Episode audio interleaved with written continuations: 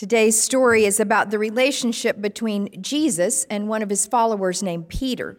Peter denied knowing Jesus before the crucifixion, and what do you do after losing a friend like Jesus? Well, Peter goes fishing. And this is the first time that Peter and Jesus see one another after the resurrection. So picture yourself on an all night camping trip and you're just waking up for breakfast. And now listen for what happens between Jesus and Peter from John chapter 21, beginning at verse 9. When they had gone ashore, they saw a charcoal fire there with fish on it and bread. Jesus said to them, Bring some of the fish that you have just caught. So Simon Peter went aboard and hauled the net ashore full of large fish, a 153 of them. And though there were so many, the net was not torn. Jesus said to them, Come and have breakfast. Now, none of the disciples dared to ask him, Who are you? because they knew it was the Lord. Jesus came and took the bread and gave it to them and did the same with the fish. Now, this was the third time that Jesus appeared to the disciples after he was raised from the dead. May God bless this reading to our understanding. There's a Thai restaurant out in South Kansas City that I don't even like to drive past. I don't really know what the name of the restaurant is, but I call it that Thai place where we almost broke up. Dave and I have been married for 29 years, and we dated for four years before we got married. And about halfway through our courtship, we met at that Thai place for dinner. And that's where the big talk happened. That's where we both said some hard things. Was this relationship going to move forward, or was this relationship going to end right there in the Thai place as we sipped hot tea and shared some Thai noodles? I get a sick feeling just thinking about this restaurant. It makes me so uncomfortable. Sometimes I drive out of my way when heading south to not drive past it because when I get near it, I can still feel the tears on my cheeks and feel the knot in my stomach. The almost broke up restaurant reminds me that relationships are fragile.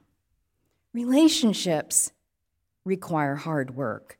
Relationships force us to look at ourselves with painfully honest reflection. And I wonder if that is how the biblical character Peter felt that morning when he rowed his fishing boat to shore and noticed a charcoal fire on the beach. I wonder for Peter if the charcoal fire gave him the same icky feelings that the Thai restaurant gives to me. Today's scripture tells us that Peter had gone fishing. Now, Peter was a fisherman long before Jesus found him and called him to come, follow me, to come, be a disciple, to come and fish for people instead. But now Jesus has been crucified, he is gone, and Peter has gone back to his old life of fishing. And Peter and his fishing buddies are approaching the shore after a wasted night of fishing, not yet catching one thing, when Peter notices a charcoal fire there on the beach and there's a man standing near the charcoal fire in dawn's first light. Surely the charcoal fire made Peter feel that pit in his stomach because it was at a charcoal fire where Peter stood warming his hands not that many days ago when he himself denied ever having known Jesus. Jesus was in the process of being arrested and taken to the cross, and Peter was surrounded by the plumes of smoke from the charcoal fire when he betrayed Jesus, the one he had promised to love and give his whole life to. How could Peter have betrayed Jesus like that? How could Peter have turned his back on his dear friend Jesus? How could Peter have been so wrong?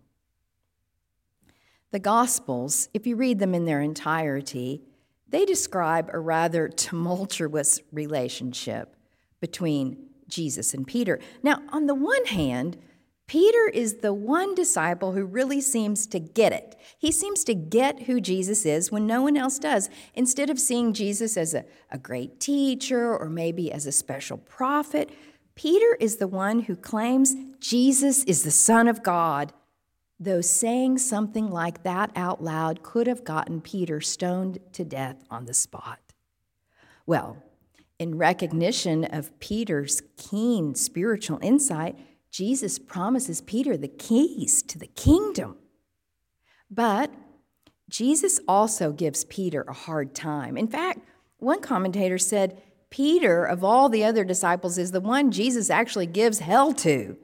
When Peter refuses to accept that Jesus is, is promising that this path of God, this following to God, this faithfulness to God can involve suffering and te- death. And Peter says, No, no, no, no, no, don't say that, Jesus. Jesus rebukes Peter, saying, Get behind me, Satan.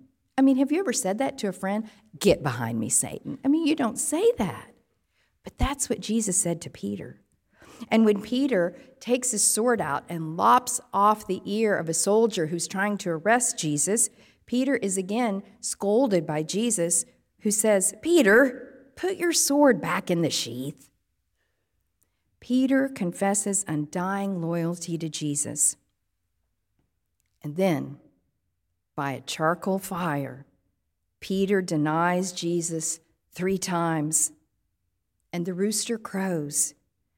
And Peter goes out weeping and sorrowful for all the ways that he has failed to live up to his promise to be a friend to Jesus. We can only imagine the guilt and the shame that Peter felt that morning coming in from the all night fishing trip as he smells and sees the charcoal fire on the beach. How can he dare face this Jesus whom he has denied and abandoned? How can he live with himself knowing he has utterly failed? Desmond Tutu writes in his book of forgiving about the difficulty that we human beings sometimes experience with forgiveness of our own lives, forgiveness of ourselves. He tells about the time that he was on a two day journey across his native South Africa, driving his kids someplace, and they had already driven 10 hours, and the next day they had another 15 hour drive ahead of them, and he stopped to visit with his father.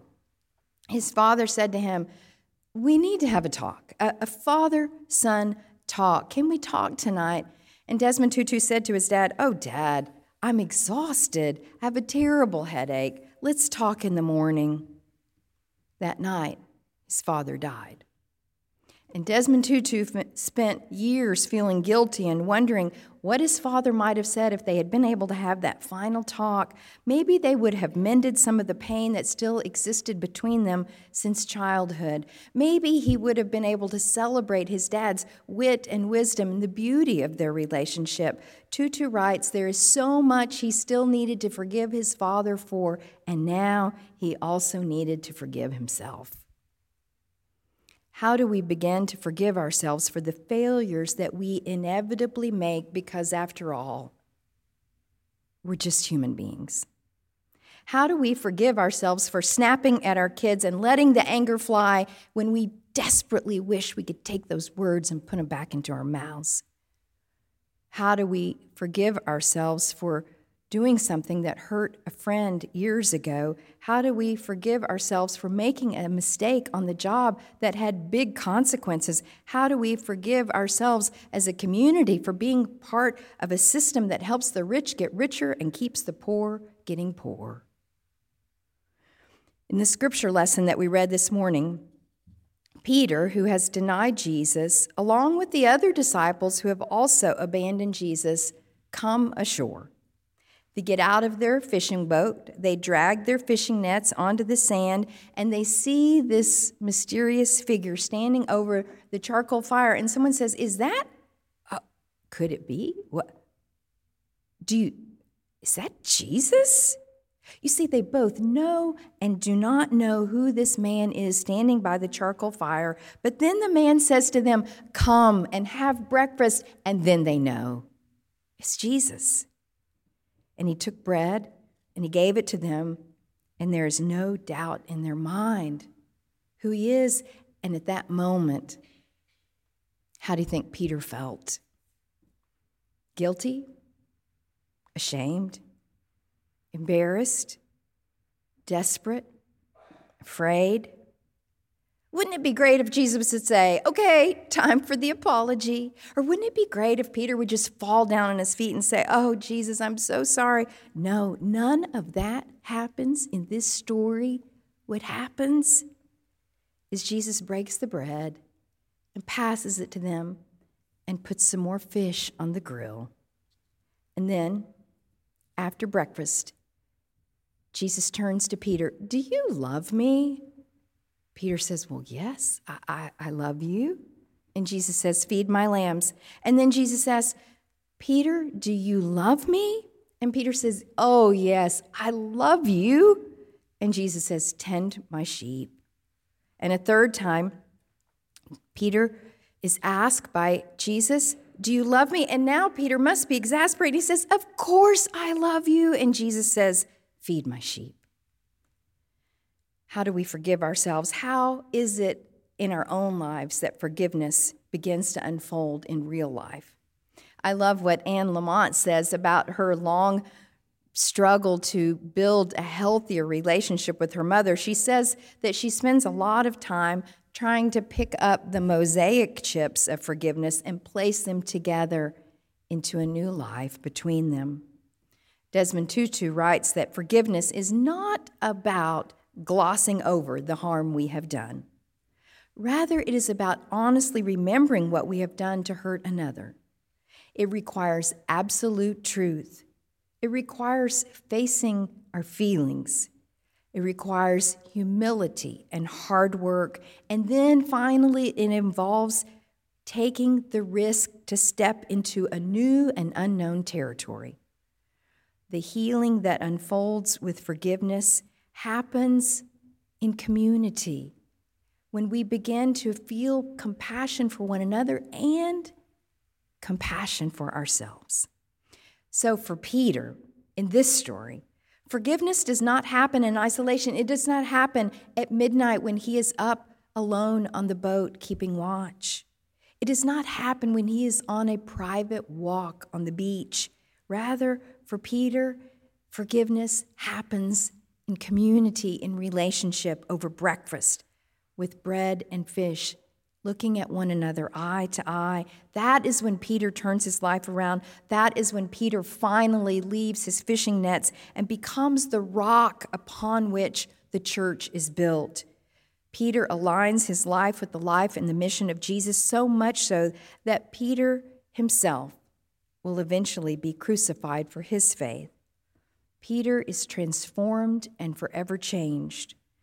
We, as human beings, do not heal in isolation, we heal in community over breakfast.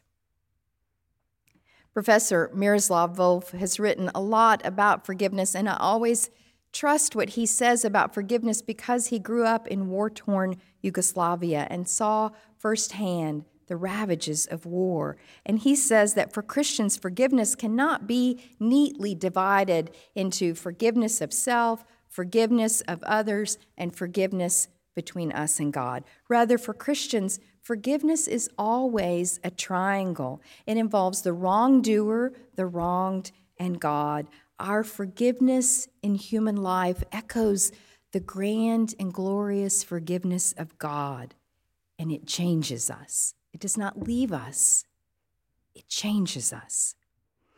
Now, I realized while writing this that it's really difficult to put into words what seems like it's a very abstract experience that takes place in the heart, what can feel very private, this idea of self forgiveness.